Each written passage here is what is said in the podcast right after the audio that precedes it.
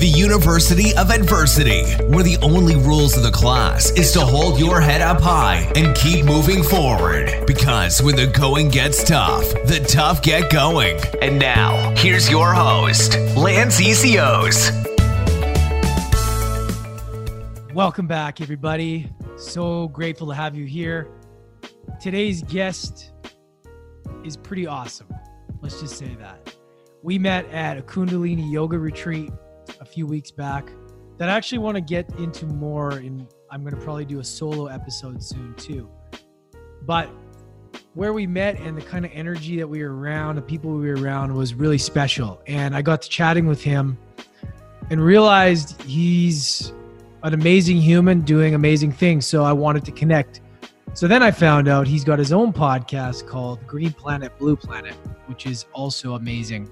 And, you know, we linked up and we've been chatting, and who knows what we're going to create. So I'm really excited to get into this, and I really hope you guys enjoy it and get some value from it because we talk about a lot of interesting topics that are going to make you think a little bit, going to challenge you, but also super rewarding. So um, I'm really excited for you guys to dive into this. As always, hit that subscribe button go leave us a review at the end. Let us know what you think, guys. I want to know.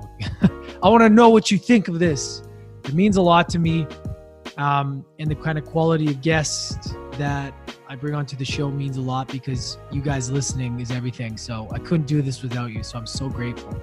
Anyways, guys, here we go. Gonna get right into it. Catch you on the other side.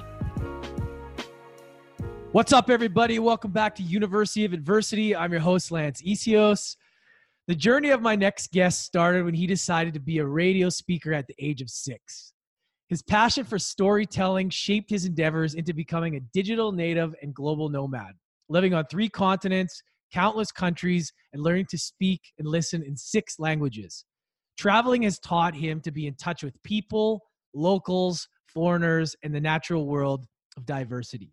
His career in marketing events and media production is being fueled by this diversity in natural abundance. Today, Julian Guterlei makes videos and hosts interviews that help listeners live their life with their soul live their life to their soul desires. He hosts video interviews with artists, spiritual teachers, authors, and social impact creators on making planet Earth worth living on. He is also the man behind Green Planet, Blue Planet podcast that showcases and highlights the world's most impactful drivers of social change. Julian believes that when all individuals are encouraged and empowered through economics and social values to display and express their true uniqueness, a new earth becomes possible. Really excited to have him on. Me and Julian connected at uh, Kundalini Yoga Retreat, which we're going to get into. So I'm really excited to have him on. Julian Guterlei, welcome to the show, my friend. Lance, thank you so much for this amazing intro. It's a pleasure to be on your show. Awesome, man. Um, really great to connect with you. And you're doing so many amazing things. And I can't wait to unpack it all because the world needs to hear And I'm so excited for my audience to hear everything that you got. So before Thanks, we get brother. into yeah, no problem, man. Before we get into it, how about just giving us a little bit of background about yourself? You can go as far back as you you see fit and sort of fill the gaps into where we are today. Totally, man. I'll, I'll do that. Uh, thank you for starting at where I was six years old, making the choice to be a radio speaker. I don't know if I need to go that far back, to be honest. I've been I've been hosting my own podcast called Green Planet, Blue Planet for about two years now. I made it my full time project just a few months ago, actually, and I'm just really devoted and feel passionate about bringing out new narratives for planet Earth that go beyond the mainstream media and really kind of highlight what makes this planet worth living on beyond the regular social economic structures and ways of how people think. Because I really truly believe there's so much more in the human soul and the human um, story than than we get to get to see and hear in, in mainstream media. So that's kind of really what's what's you know that's the vibe in my in my heart. That's that's what's making me me these days. Um, and really, it started out with my first intercultural experience, dude. I, I went abroad when I was 15 for, for a full year. Uh, shout out to everyone who went to and do an international exchange as, as a youth or as a teenager. It changed my life. as you can only imagine. It made me learn a whole bunch of languages. It made me understand that my German background, where I grew up, is is great, but isn't worth a lot, you know, because culture is so diverse and so different everywhere. And it taught me and schooled me to start to actually be present with what people have to offer. Right. Yeah. With travel is got to be one of the best tools. And just to kind of learn who you are. And when you start to go into these countries, you realize that, you know, things are different and it's not all about you and the way you do things. And I've really noticed that yeah. because when I first went to Europe back in 06, all I knew was Canada, the States, and you become a bit ignorant because you think that's the way it is. And you go there and you go, oh shit, people do this differently you know? Exactly man. Eh that that was exactly the experience right? You you basically get to see that something that is normal for you from a certain angle is just not normal in another place. And all of you who are listening to this who are regular travelers you totally know what we're talking about. And if you haven't experienced more than let's say a handful like five countries as a real traveler get out there. Like book a plane ticket next week. Just do it because it does actually change the way you you perceive yourself. It changes the way you approach any given situation. And usually i think it changes people for the better. It, it leaves us with more tolerance with more compassion. It, it isn't easy. I think that's why we're mm-hmm. talking about it. It can be an adversity right? Like full on actually especially when language is a barrier especially when certain mannerisms or cultures or religions are a barrier. Yeah. but it's worth it. Yeah and it's the things that you don't expect as well so you know you, and you're you're kind of in a vulnerable state after a, a flight. You know you you want your comforts. You want your bed. You want that food that you like to eat. You like you just the certain things that we don't really appreciate when we're at home. That when you hit this other country now a lot of times you can get those things but you're you're in your most vulnerable state. You're going through customs. You're tired. You haven't eaten right. And you just want those things. And you can be really challenged with the language barrier and with the foods and with the things that are out of your comfort zone so i I found that that was where that's where the magic was though, right? And and and every country you go to you learn to appreciate that that those those moments are sort of like what make it because you remember that oh this this this was tough. Like that was tough and that sort of builds a little more character and at the same time you appreciate people more because what they're doing, especially in somewhere like Europe because you know you go there and it's like this amazing world that's been that's so small yet in this little area it's like so different right? Well, and I grew, I grew up there so i totally know what you're talking about. Now being in canada it's it's quite the opposite. Like people have more space people have more, yeah. like literally a far horizon line if we're talking about the vancouver victoria where it's just spacious. People enjoy having a little bit more privacy. In europe you you you grow up with a different i would say um, like structure of habit you know? It's the way our brains are wired that culture and language really determines. And so it's for most people it's like a secondary thing they become aware of but somehow it's what kicked me into my journey of awakening and my journey of like just giving my best to be as present as i can in, in, in most uh, to all situations.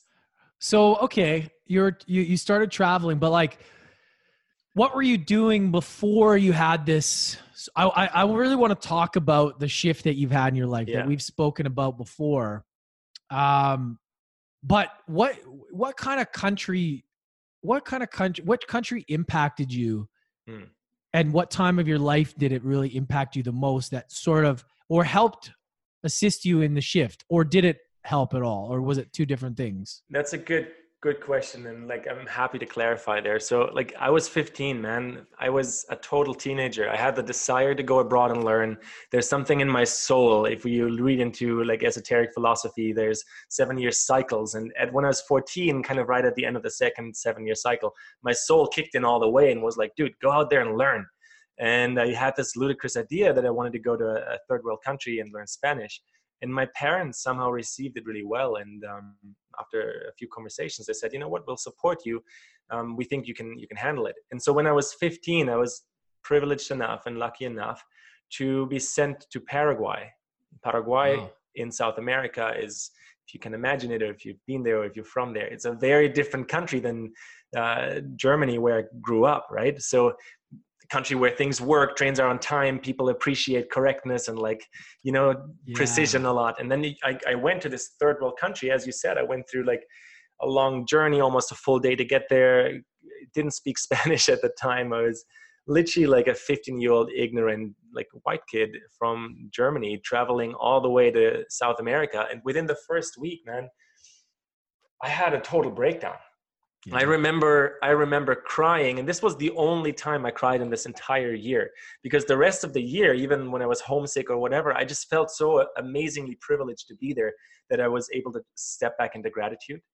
But in this first week I had a complete breakdown because I realized wow how could I have been so ignorant not to learn a single word of Spanish before oh, I came yeah. here? I had a full year ahead of me. I went to school there. I had a host family there. I had a host brother and like all kinds of family there that were like they were basically strangers, but within the first month they turned into family, right? Because they took care of me. And so here I was unable to speak. And well, I, I love sharing. I, am definitely somebody who, who loves talking when the opportunity comes to share a story. But I wasn't able to do that simply because I was lacking the skill. And so in that week, during that breakdown, I remember like as if I talked to my own self in the mirror. I, was sitting on my bed and I, I was like, Julian, you have to sit down on your ass and actually pull this off because otherwise you will fail and cancel this experience and fly home. And it was 2003, so it was like before Google Maps or Facebook were, were a real thing. I think they were just on the brink of invention. And so I was sitting there with a like literally like a world map in front of my hands, and I was staring at like Paraguay, South America, Germany, and I'm like, oh my god, I'm actually here. My dream actually became real. Dreams dreams are things that become real. What you dreamt about two months ago or two years ago is likely true now in a way or other, depending on how good you are at letting it in. But then what I realized is through the adversity of like being completely at, at the bottom, crying on my bed there, if you don't show up in your own dream, if you don't actually say, you know what, I'm going to now learn the skills, I'm going to now amp up my vibration and actually become a kid that can be tolerant enough to learn from a South American culture around me, the dream will unfold in a very different way and so yeah that, that's what happened man. It, it completely opened my eyes. And within the year i think it took me three months to become like somewhat fluent in, in spanish. Um, it took me six months to like sound like someone you wanted to listen to in spanish because wow. i definitely had a german accent really thick thickly spiced in there. And yeah it, within the year i think i, I really really embraced um, this dream right? So what i mean with that is not just did I learn Spanish, but then I realized I'm surrounded by only English speaking uh, exchange students, right? So I also embraced learning English a lot better than I did at 15. I also embraced learning Portuguese, which was the neighboring culture in Brazil. And so I basically, within a year, like had my hand on three other languages, right? Learned two of them fluently and Portuguese kind of to a basic level. And it really opened my eyes to understanding how much is possible when you truly embrace the attitude of lifelong learning. Right. So okay how how much impact did that culture though you were surrounded by spiritually? Because do you think that same thing would have do you think you would have had that realization if you were somewhere else? Because you know from my perspective i've never been there but all i can base it on is what i hear about south america and it's a very spirit lots of spiritual energy did that ha- has that had a, an impact on your on your um, ability to take that on and sort of grow from there? That's a great question. Uh, I would say yes. Short answer is yes. Yeah. Um, the true answer is, Lance. I, I don't think I was aware of that as a as a teenager. No. You know, I, I don't think I was. Um, what happened though is something really curious, and I've been living in British Columbia here in Canada now for the last seven years still travel quite a fair bit every year, but I, this is this is my main home. And both here in British Columbia, in my here and now, there's a very rich indigenous culture around and part of my life in some ways. And also back then in Paraguay, South America, I was actually exposed to native ways of living. In fact, Paraguay is actually one of those countries that has its native tongue, it's called Guarani, hmm. still alive in its daily culture. Almost everyone there speaks both Spanish and Guarani. Amazing. And it was something that you know is a different form of spirituality so we're not talking about Christianity or some kind of like uh, religious uh, spirituality. We're talking about a native way of living and a connectivity to the earth and understanding the voice and the feeling and the vibe of the earth. And th- so these people around me, they were embodying that, even though they were certainly Americanized to a degree, and they were certainly like getting all this like new age media influence from you know the internet that was starting to kind of take place everywhere. Again it was 2003 so that's 16 years ago uh, as we speak today and i remember i had to like go to an internet cafe and it was dial-up modem so everything took forever uh, not at all comparable to today's times. And so the cultures were quite clashing. You could tell there's like a spiritual base on a native culture where people the moment i was out of the conversation people would actually t- sometimes switch into Guarani, which is a very um, guttural language. It's a language that, um, with all respect, is quite primitive in, in, in a good way, right? Um, for example, when we actually talked about this during our beautiful Kundalini yoga retreat, when you are in deep agreement with something, like a belief agreement, you agree with the belief, saying yes or yeah is not necessarily like feeling the belief. It's a very mental answer. Mm. So when you do the mm-hmm, right? You're embodying the vibration of resonance and understanding. And literally, the word for yes in Guarani, if I remember it right, is like a very um, from your gut, like a huh, right? Which is kind of like the mm-hmm. So, in retrospect, the answer is yes. It definitely influenced the way I'm connected to the native uh, communities around the world, the way I've been interested in native communities, and just the way I've looked at simpler forms of living than our western dominant culture. Because that's what really you know that's what really opened my eyes was back home in europe people think all this is slow primitive and needs improvement. Meanwhile the people here are actually thriving in their communities meaning they have really rich social lives and usually have a smile on their on their face like 24 7 so it, I just saw the difference between what the people's perception in Europe or now in North America is, and then how it actually was lived and how it was to feel and live there every day. So, how? So you went back. Let's let's. So you were doing you were doing that, and then you went back to Europe, correct? Yeah, I had to go back and finish school. I was just 16, right? right? Yeah, yeah, totally. So you got back into that. Maybe tell us about the career path that you were on and sort of the struggles and what allowed you to sort of get out of that. And because obviously you're on a new path now right? Yeah um, yeah. No, which I'd i'm really to, excited to jump into as I'd well. love to jump into that um, and, and, kind of fast forward. So what definitely happened when I got back from from that one year exchange um, experience, and thanks for giving it so much airtime. I, I, I love sharing about it. Is it? I never stopped traveling and wanting to learn different cultures and languages. Right. So I I did a few of those experiences uh, throughout. I've been like I think up to date to about sixty countries without making it like my sole goal to go as many countries as possible, but to really immerse in the cultures and yeah, I, I, went to university in Germany as well and studied communications and worked in a few different corporations, kind of following the, uh, I would call it the, the, German dream. You know, I was working with Nike in event management for a few years, and I was working in with BMW cars in event management for a few years, and really learned a lot of skills with the bigger corporations. And whatever you think about big corporations, but ultimately it's it's also just a, a big group of people trying to create something. Whether that's good or bad is another question but the skills were really up for grabs there and a lot of responsibility really early in my 20s and so when i moved to vancouver which i think was in 2011 or 2012 i quit my my job back then with bmw and and had this like next level of my my spiritual opening i would say you know where i had a few months where i wasn't really um, needing to work because i had i had just a lot of savings. And so I, I spent a lot of time in nature. And connected with this inner voice again that I that I always knew was there that certainly guided me through my times in South America. And this inner voice told me use your skills from event management and open space. And so my next journey started happening in Victoria, where kind of serendipitously I ended up opening a multi-purpose open space right? Like a space for yoga for meditation for cooking classes for macrobiotic cooking for dancing painting you name it we, we tried it.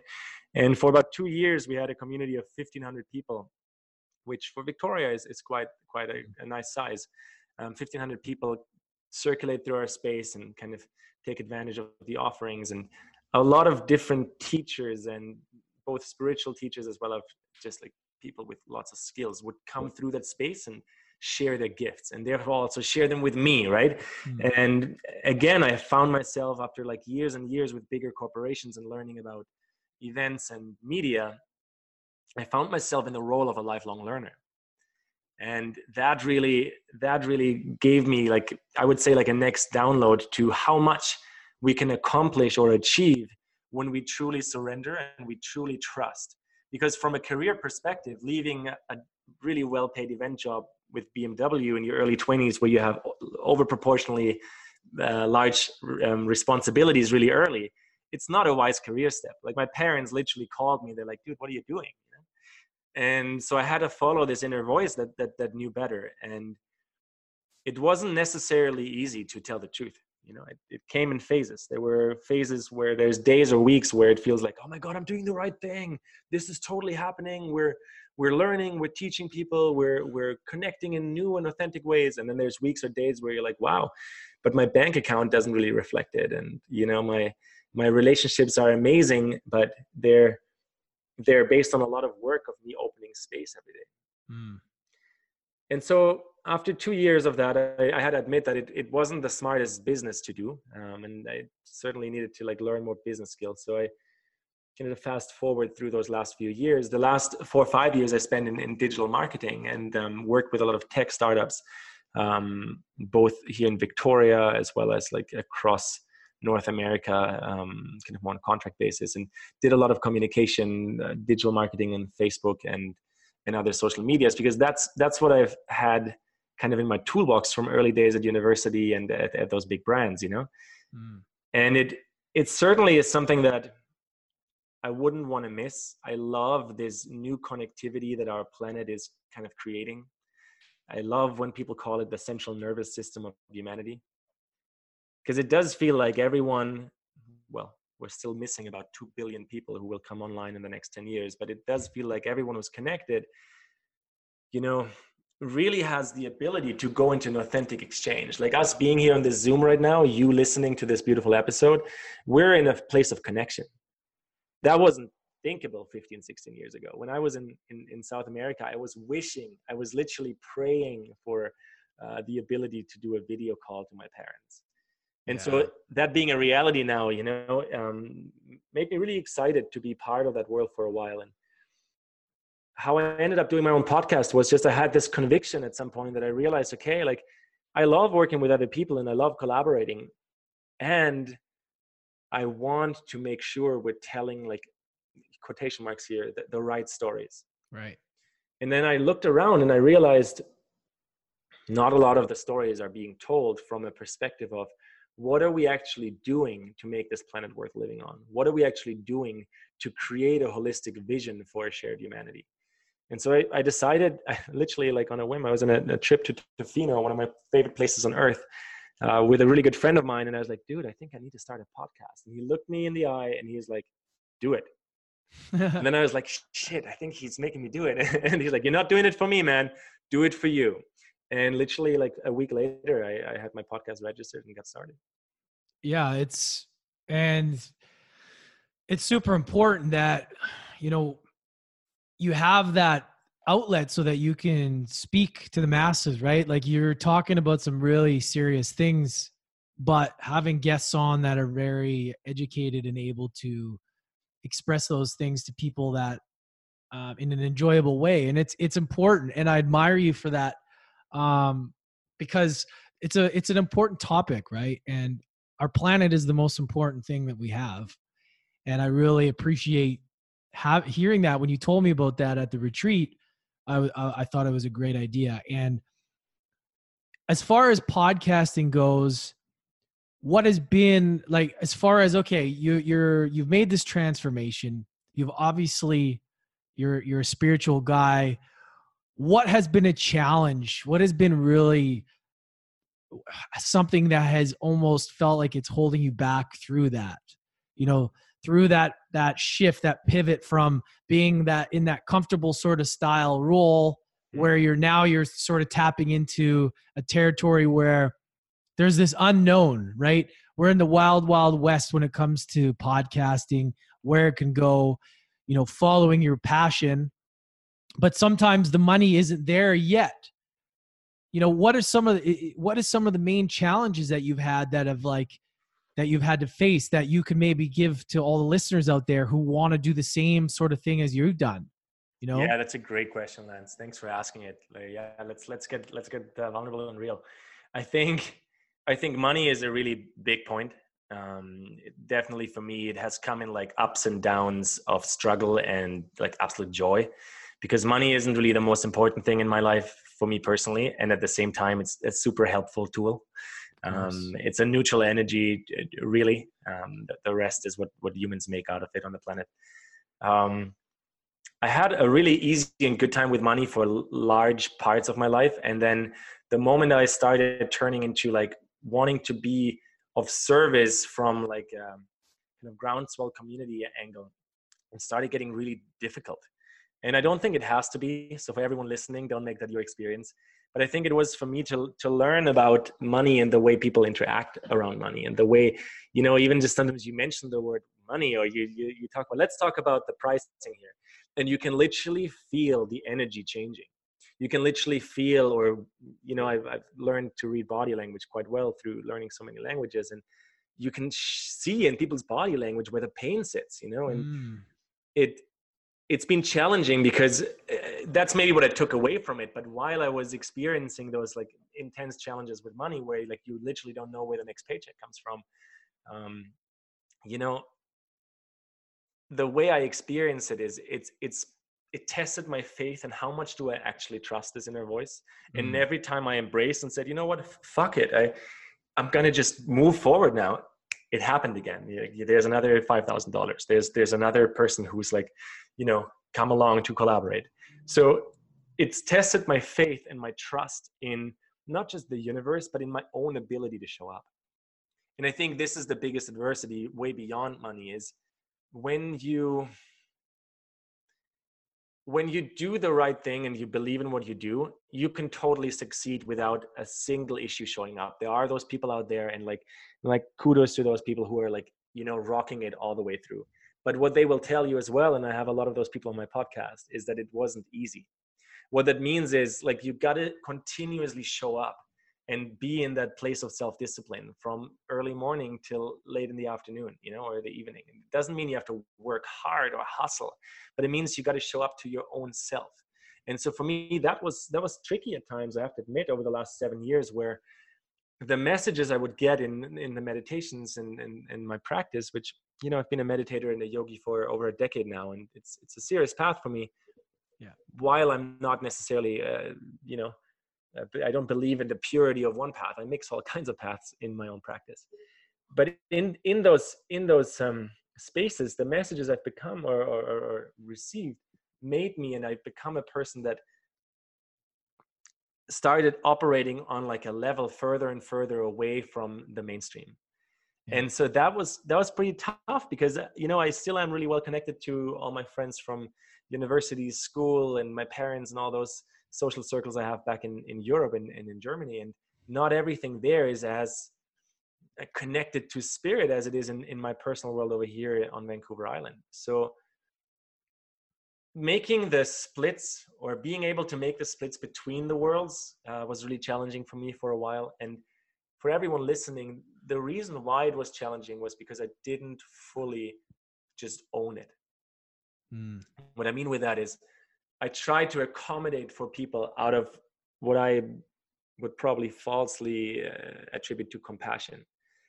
Instead of learning how to own my own ground to say, so this is who I am and what I do now. And we don't need to discuss it if you don't feel like this is what you can agree on what I did, I, I, I, you know, stretched myself and say, okay, so where does spirituality happen for you? Okay, uh-huh, I get it. Where does community happen for you? Okay, and then I wanted to meet that person in in the dialogue or in the feeling place, just to make them feel really comfortable. And uh, over the years, I've learned, um, even though sometimes it's a useful skill, it's not necessarily um, what keeps you grounded and on your own feet. Mm-hmm. And so, yeah, that that was that was a good question. A little bit of a ramble answer. No, that's that's, that's all right. There's some few things I want to unpack there. Yeah. Um, what does? Okay, there's a few things that I want to try and touch on all of them because there's a lot. Inner voice. how do we tap into that? And how do you know that that inner voice is the right path? And how do we know whether what to do with that voice? And what does that even mean? Does that tie together with intuition? What is the inner voice to you? And how how do we tap into that? Amazing question, man. Well, so this is this is the only other thing I do uh, next to the podcast at this point, right? Is I, I'm I'm a I'm a coach and teacher and, and mentor to people. So definitely reach out if, if you like what I'm sharing. Inner voice Lance is something that everyone has. If you close your eyes right now, right? And let's let's just do it and you take a deep breath together. Let's take one more. You guys do it too. Take a deep breath. And somewhere there, there's a voice. Maybe it's like, why are we why are we breathing? I'm listening to a podcast. Or maybe Lance's inner voice is like, oh man, what's Julian doing there? No idea where he's going with that. Fuck. Right? So whatever is going on in your mind, there is at least one voice. There's possibly another voice is like, oh, no problem. I can trust. I, I know that he's trying to make an exercise or something. Right. So, whatever, we can open our eyes again, but whatever voice is going on, that voice is there. And that doesn't necessarily mean it's the inner voice you want to listen to.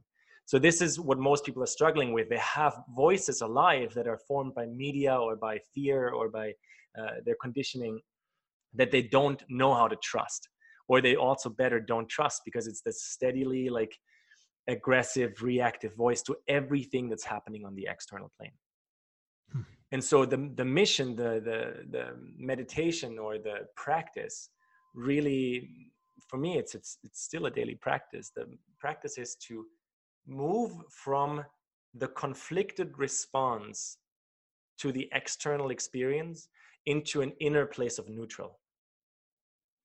And this inner place of neutral usually is informed by, I'm going to simplify, by three entities. It's your head brain, it's your heart brain, and it's also your gut brain. They have different functions. If we go into the biology of belief, Bruce Lipton or even Guru Singh's teaching, who we had the pleasure to to be in his presence uh, together uh, a few weeks ago, amazing.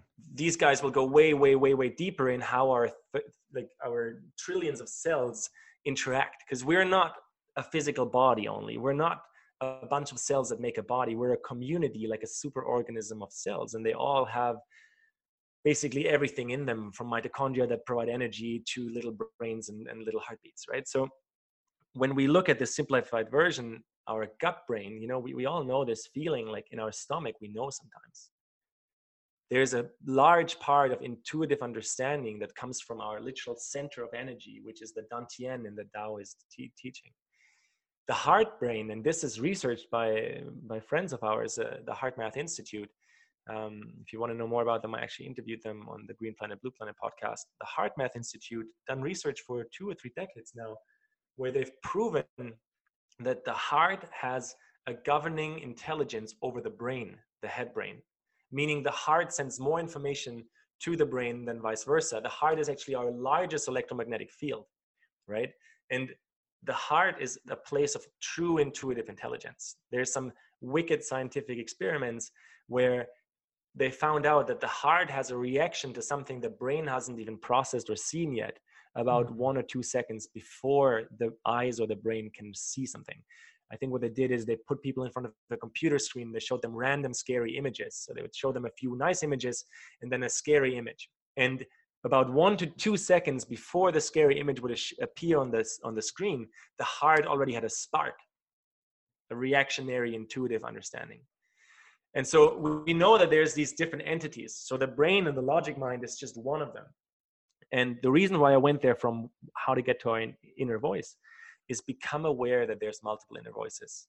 Let go of that voice that is just reacting to everything and then start identifying mm-hmm. which part of my body am I even speaking to myself here. And at some point, and usually for me, it's stillness and it's silence and it's the forest. Uh, certainly, my biggest teacher is a whole bunch of trees. You know, it, there's just something magical about trees, especially on the West Coast um, out here in North America. There is so much space that they provide and an energetic kind of, um, again, like a neutral zone, you know, and yeah. when you arrive in that place, you can hear those inner voices much, much clearer. And suddenly you realize, oh, wow, that that voice is inauthentic. It's not what i want. It's not who i am. It's who i thought i was. And then you also realize this other voice that comes from like this intuitive place. Maybe it's a timid voice in you. Maybe it's a voice that you're afraid to share. But but yeah. that's that's the real inner voice and you can definitely connect with that. So okay let's just uh, this is for you guys out there listening. So if you want to tap into your inner voice this is this is how we're tying in together. I want to tie in together why yoga meditation and spirituality like because a lot of times people don't understand well how does yoga really affect my inner voice? How does spirituality right? Like i really want to make it clear for all you guys listening out there on how and why you should take these practices up because it'll help you hear that voice that's the right voice to listen to Am I right on that, Julian? Like 100%. And then if you, you know, if you follow that logic that you just shared, when you listen to that real voice because you made space, you did the practice, and you do it basically every day, then you still can go out there and hustle and work and create and socialize yeah. and network. That's not, it's not contrary or, or opposing to it, but it's, it's much more authentic, real, and of service to humanity, yourself, and the entire planet when it comes from a true place of authentic mm. listen listening like it's it's literally listening lance and yeah. you know i mean you're doing that as as a profession you're you're here listening to me today and i really want to acknowledge you for for making that your practice you know because maybe it's not as easy to listen to you oneself but basically if you set aside an hour to listen to me and record this episode there's nothing that stops you to also set aside an hour to just listen to yourself yeah that's that's so true and and so like to, to answer your your question about yoga and and meditation and why to do it like there's there's a simple answer it works that that's why you should do it yeah. and then there's a little bit longer answer and and especially about yoga don't confuse yoga with the trend of our western society where you have to buy expensive beautiful mm. pants and nice t-shirts to to sit 60 minutes in the studio where everyone is looking better than the last photo shoot yeah. It's a great place. Don't get me wrong. I hosted a space like that for two years. I love everyone who is who is uh, taking care of their body and, and, and looks amazing. Like definitely a big fan of, of people like being in shape and all of these things. But it's just the surface, guys. Because when ah. when you do yoga, it's it's not an asana practice. It's not necessarily even a meditation practice. It's not a certain pose. Yoga is a way of life. It's like like Buddhism is a philosophy, yoga is a form of philosophy, it's a way of living, right? That's why lifestyle engineering and lifestyle coaching has received such a rise in popularity because it is something that we're all slowly and steadily realizing. When you leave the regular nine to five, what do you do for your lifestyle? How do you amplify your earnings, your social context, etc.? And when you're a practitioner of yoga or qigong, which is kind of like the Chinese uh, version of yoga, or any other form of energy mindfulness you don't necessarily become a better person right right away but you you attune to your own inner chemistry. Mm. does that make sense? Yes and i want everybody to understand the difference here because okay i had no idea the difference between kundalini and the rest that i've done them both now Hmm. And when I went on my first retreat, which I've talked about you guys on the show back in February with my good friend and amazing doctor, Dr. Dr. Nick Jensen here in Vancouver, we had a retreat, Naturally Brave Retreats in Cabo. And I thought we were going to a yoga retreat. I thought, okay, I went there. Kundalini, I knew it was Kundalini, but I didn't know. And I realized the difference in the two and how how profoundly different they are, yet they're they're so powerful in their own in their own you know state but now after going to this last retreat and seeing it's more about oh it's it's it's so much more than just doing movements and trying to look good and like you said in your stretchy pants and all that which is great and i'm not knocking that at all because that's majority of people do that and that's amazing but like can you maybe just clarify the difference, like Kundalini between the rest. And you kind of touched on it, but just maybe simplify it for people so that maybe that today they go, okay, well, I want to tap into that and I haven't done that yet. You know, maybe it, yeah. give a little yeah. bit of clarity because for me experiencing it was insane in such a good way and i'm i'm still intimidated to do it sometimes because it's so challenging but i know that i need to do it because some of those poses were like the, some of the hardest things i've ever done which means i need to do them more. Adversity right? Oh make, man. make it a university of adversity. Yeah exactly right? So maybe just can you do you mind just yeah, brother, clarifying absolutely. That? i think i think it's it's nothing where I need to be exclusively right on. So if I say something that isn't completely right on and, and somebody hears it, please feel free to, to correct it or or, or oh, simply yeah. do your own we're, research. But we're, however, we're not claiming to be experts here, you guys. We're just these are our opinions and you know what we've learned from our journey. So let's just keep an go. open mind. Exactly. So I think when you look at Kundalini yoga, the first thing I would want to clarify is the word Kundalini. Uh, for those who don't know, Kundalini is referring to the energy in your body rising from your spine like a snake or like a Kundalini, basically like a serpent, from the bottom of your spine all the way up into your mind, your brain, and your crown, right?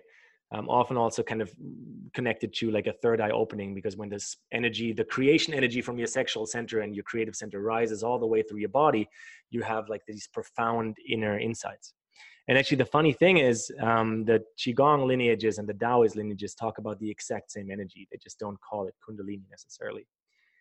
And so, regular yoga, as in most studios, is often either Hatha or Vinyasa yoga. Sometimes is Ashtanga yoga as well. Eh, but mostly that's what you encounter. And um, you know hatha sun and moon yoga uh, it's also really centered around synchronizing with the breath. I mean vinyasa is usually like based around the flows so you're like you know you do a lot of sun salutations and go into all these flows and stretchy poses.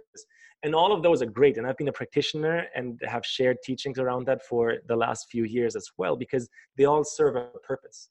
When we go to kundalini yoga though it's i would say it's just a touch more intense and the reason why it's more intense is because it's usually an advanced practice to instantly catapult you into the state of kundalini awakening which means your energy will birth. Your energy will shoot up from the bottom of your spine to the to the to the brain and above. And so kundalini yoga is often accompanied by like a lot of really heavy breath work um, and kriya yoga. Kriya means like complete movement.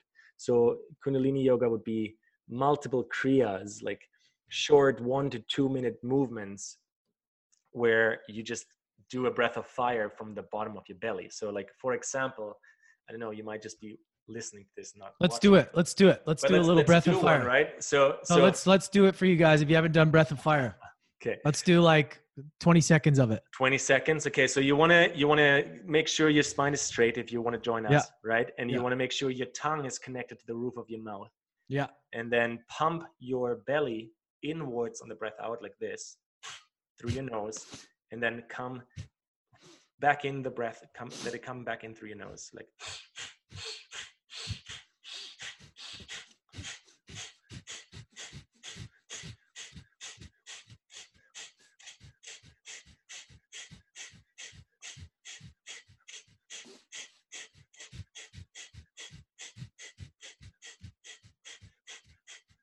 and then breathe in pinch your perineum or your genitals, like literally feel that muscle flex. Hold your breath and embrace the breath. And then breathe out again. I love so doing you, that. Yeah, when you do something like that, you instantly feel a rise of energy, right? It is definitely a dangerous practice. You can do lots of things wrong in Kundalini yoga. So make sure you talk to someone who is uh, either your local teacher or you have a teaching relationship with. Um, but it like it opens up your energy body like crazy. Yeah, it's um. Yeah, guys, I was doing a pose that we were doing these movements. I think we did it for like 31 minutes. One of the poses, we got deep. it was like, it was like nothing. It was like, it's such an easy movement, but so challenging. And I was just so humble and so grateful to have experienced it because, um, yeah i mean i could go off all day about that and wow what a what an experience so um totally let me share one more thing yeah with, yeah please so, go i, I so wasn't this sure is what i offer in a lot of my like um coachings and with my private uh, client relationships as well it, and it has to do with breath work so breath yeah. work uh, comes in all kinds of different packages um in yoga usually called pranayama And there, there are these beautiful modalities like holotropic breathing where you over oxygenate, right? This is what Wim Hof, the Iceman, is offering as well, where you like taking a lot of oxygen and just kind of let it fall out and do this for multiple minutes. Kundalini yoga, out of some beautiful reason, incorporates all of these modalities, connects it with Kriya yoga and complete movements, and basically like tunes your energy body to cultivate so much internal energy that if you are ready for it or not, but this energy is going to like come up and out of you and literally wants to play with the world. And so I highly recommend like wherever you're at in your practice, even if you're a total beginner, check out Kundalini yoga, check out breath work and, and just, just experiment and play because these are not just um, things that are currently in fashion or things that are cool to do. These are personal practices, the same way as you would learn a language or learn how to code or um, learn how to use MailChimp or something. You know, the same way you want to learn how to use your breath to energize yourself. Right. I have I have a question that we kind of talked about that I think I don't know if you want to get into it or what that we sort of talked about it at the park the when we first after the retreat but you really you really opened my eyes to this. And this is this is a bit out there for some of you guys but i you know i like Let's to i like there. to talk about this stuff. I and guru singh talked about this. Talking about you can you can go as deeper a little as you want about the multi multiverse and like different conscious levels. We don't have to i know it's tough but like i just found that so interesting because we're on these levels of consciousness right? And there's low level and there's high level and a lot of the stuff to do with addiction you know alcohol drugs sex is based this is from tommy rosen too and I, I hope i don't butcher this but talking about how when we get addicted it's always through low level consciousness. And when we get those temptations it's usually that something that's brought us down to low level consciousness. That's why it's important to stay at that higher level because those things aren't even on your radar at some point right? Mm-hmm. can you maybe because I remember asking this. Can you maybe just clarify this in a way that I, I, know can, it's, I give my best. I know, I, like I know, and I from the multiverse into addictions, but but that's okay. No, but I mean, as far as as far no, as it's, it's, it's interesting. It's really yeah. interesting because I I hear you right. Like I hear yeah. I hear this like excitement, and it resonates with my excitement. So maybe first things first. Uh, another disclaimer here, right? Like when when anyone talks about levels of consciousness, try your best to hear it as a non-comparative um, kind of experience because when we're comparing humans to each other and say oh that person is of a higher consciousness and that person isn't that isn't really something I, I feel like I want to endorse. I want anybody to to go into. What I mean with that is that's kind of like the caste system in India used to be, you know, where where people have a better privilege based on their their spirituality or or such. However, there are different states of conscious experience right? And yeah. we know that about 90 to 95% of our day we're acting from our subconscious. And we know that that subconscious gets programmed between 0 and 7 there's lots and lots of science on it, it has to do with the way our brains are wired at that time and how, how you know how our brain waves are emitting um, different frequencies after we turn about 14 and and therefore don't regularly go into the state of programming the subconscious but just acting out the subconscious. And so when you do nothing to change your energy state, you'll basically be tied to a lot of subconscious conditioning. And if that was conditioned by addicted parents or by, you know, like toxic environment at home, or even just really poor like environmental factors like like air pollution, city smog, uh, food, um, all that, it's very likely that the body and the conscious experience you're making is is, is highly limited, right? And that you mm-hmm. might choose. Uh, to go to addiction yourself or have poor habits etc when we raise our frequency or we raise our energy and for me honestly the best thing is breath. The best thing to do so is breath. I mean there are certainly psychedelics that work um, however though they're not sustainable because you're not creating the inner chemistry to sustain those states. They're more like one-off experiences. Breath is something that you can control every day nonstop and so when we attune through breath, Kundalini yoga, Kriya yoga, Qigong, all these exercises, we start raising our energy to levels of acting from an aware or more aware place where things like smoking weed or drinking alcohol or maybe watching porn or whatever it is are a lot further away from our first choices than they would be if we just you know randomly um, kind of ramble into our day and so when we anchor ourselves into those practices of elevating our consciousness we're we're basically putting a buffer between our subconscious choosing or our immediate choosing and what we truly want mm. right so it goes kind of hand in hand with what you said earlier about um, just practice in general and then and then how to like listen and form the listening to your inner voice mm. so much i think about about that i didn't really talk about the multiverse but but yeah that's that's way way further out we can go there if you if you want to no yeah i um I, I, I like that. I just it's the clarity, and for me, the reason I brought that up is because that kind of stuff. I want I like to know why, and and and why in certain situations are you more, um, what's the word for it? You're more gravitated towards those those kind of lower action, those lower things that, like sometimes, yeah, it's not on the radar, but sometimes it is. And that fascinates me. Right. So it, there's another way to look at it right? So everyone who's who's listening right now you listening right now like ask yourself are you your body?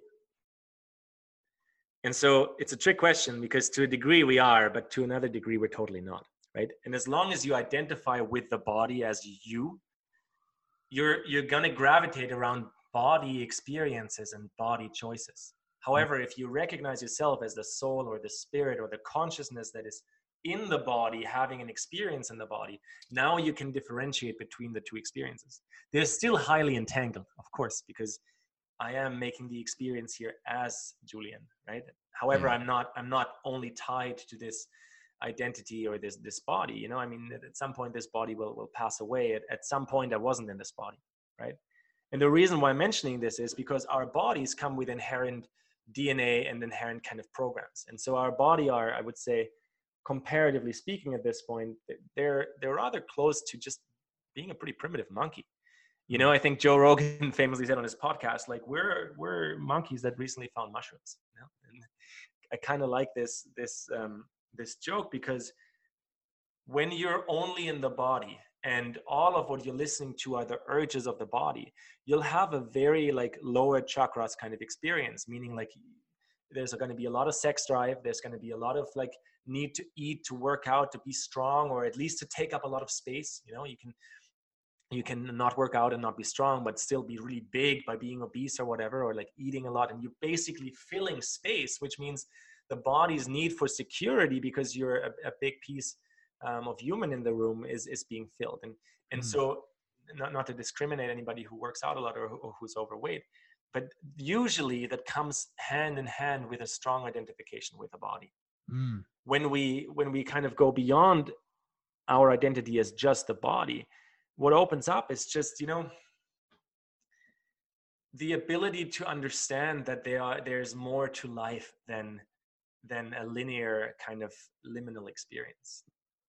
And so as the consciousness we realize yeah but sometimes i have those body urges. I, I do like sex or i do like um, two glasses of wine because they make me feel good or or i, I did really enjoy um, you know this this workout and how alive i felt after. And so it, in regards to how we train the body i would say the body then becomes our instrument so instead of it being a mechanism that just triggers all the time where you're like oh very attracted to this person or like oh there's a glass of alcohol i should drink it right? So the body isn't the mechanism reacting to those triggers but once you become aware you can attune those um, mechanisms of the body and it's like an instrument. It's like a well-tuned instrument.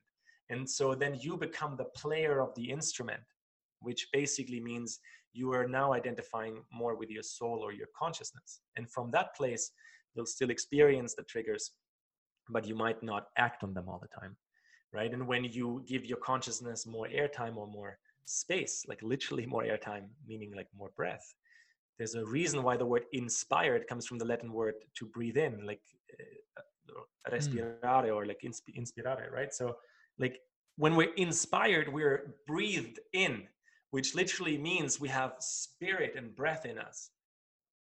And so I think that's where I would kind of start that that conversation about like body uh, urges or lower levels of consciousness and and kind of higher states of consciousness. And they go hand in hand though lance. Like they're not like exclusive things. Once you reach the one you'll never go back or th- that's why the psychedelic movement which i definitely am a supporter of in some ways but i'm i'm also definitely uh, want to be real. Like it's it's it's not there are there is no silver bullet solution for anything on this planet. Everything is highly complex in a beautiful simple way. Mm. and especially psychedelics usually are like a ticket to go into let's say a helicopter overview. You're instantly more aware. You're like wow what all this is reality too? Holy what's going on? And then you come back down from it at some point and your body has either withdrawal experiences or is low in serotonin or and even if you're a really great chemist and you know what to put in back into your body usually your nervous system and your neurological system isn't stable to support this expanded state of consciousness for longer. And so that's why I'm a big, big believer that um, breath and daily practice are they're like the golden means, at least for myself. I wanted to get into that because, and I know you're probably like, why the fuck would you ask me such a deep question?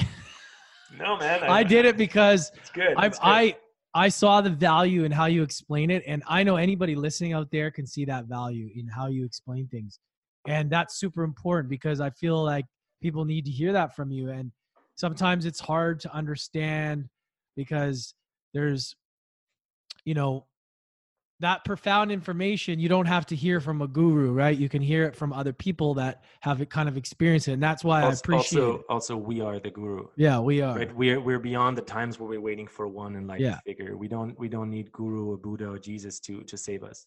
We're here for a collective Christ or Krishna consciousness experience, and so Yeah. we need to help each other. That's just the times we're in, man.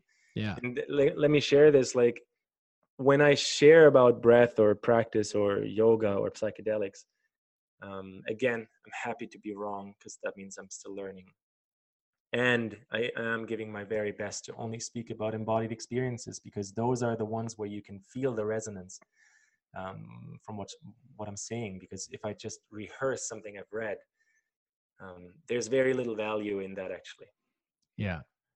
Yeah. And it's like that with a lot of things. It's like that in nutrition and diet. It's like that. You have to experience it in order to be able to teach it.